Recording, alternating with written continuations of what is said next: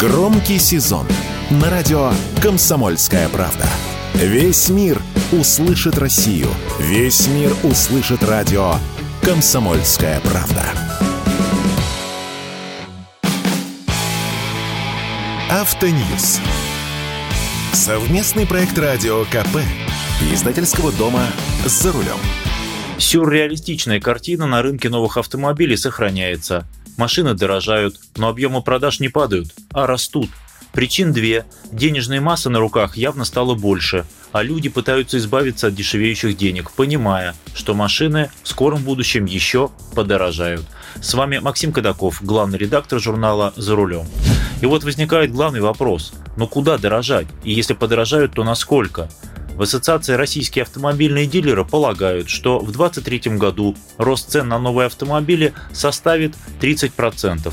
Это в целом по всему году. А относительно сентября цены могут подняться до конца года примерно на 20%. У меня более оптимистичный прогноз. Полагаю, что до конца года цены относительно сентябрьских вырастут на 10, ну, может быть, на 15%. Впрочем, в значительной степени это гадание на кофейной гуще – поскольку никому доподлинно неизвестен характер поведения двух переменных величин – курса рубля и покупательского спроса. Китайские автомобили, которые продавали весной, закупали прошлой осенью по курсу 8,5-9 рублей за юань. Летние продажи – это закупки автомобилей в феврале-марте по 11 рублей за юань а продажи в конце года – это те автомобили, которые сейчас находятся в доставке, едут из Китая в Россию.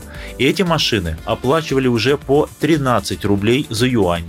Закупками в долларах или евро примерно та же песня. Прикиньте разницу.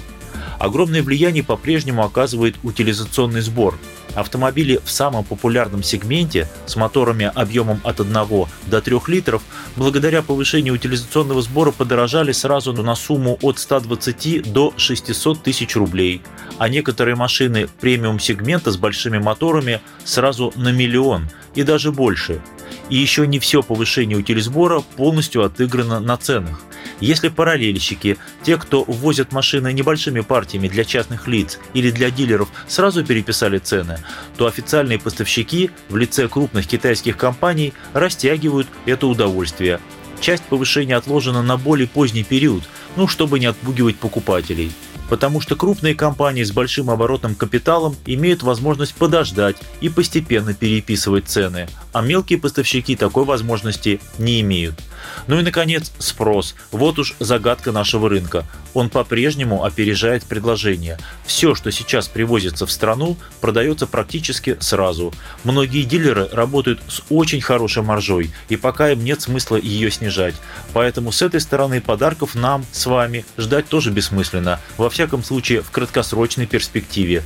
С машинами российского производства примерно тот же расклад. Дефицит и рост цен – даже региональные дилеры зарабатывают сейчас на каждом проданном автомобиле «Лада Гранта» от 100 до 140 тысяч рублей. На «Весте» зарабатывают 150, 200 и даже 250 тысяч рублей. На трехдверной «Ниве» от 150 до 180 тысяч. При цене машины около миллиона или чуть больше маржинальность составляет 10-15%. И ведь берут, покупают – Вопреки моим прогнозам от декабря 2022 года, а я говорил тогда о потолке в 850 тысяч новых машин, общий объем продаж новых автомобилей в России в течение 2023 года достигнет 1 миллиона штук.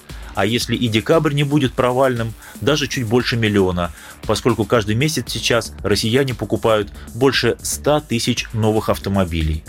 Ну и, наконец, последнее. Когда же остановится рост цен? Надеюсь, что к весне если будет стабилен рубль и если спрос на автомобили поутихнет. Но гарантировать этого я, конечно же, не могу. С вами был Максим Кадаков, главный редактор журнала «За рулем». Не унывайте, еще поездим. Автоньюз.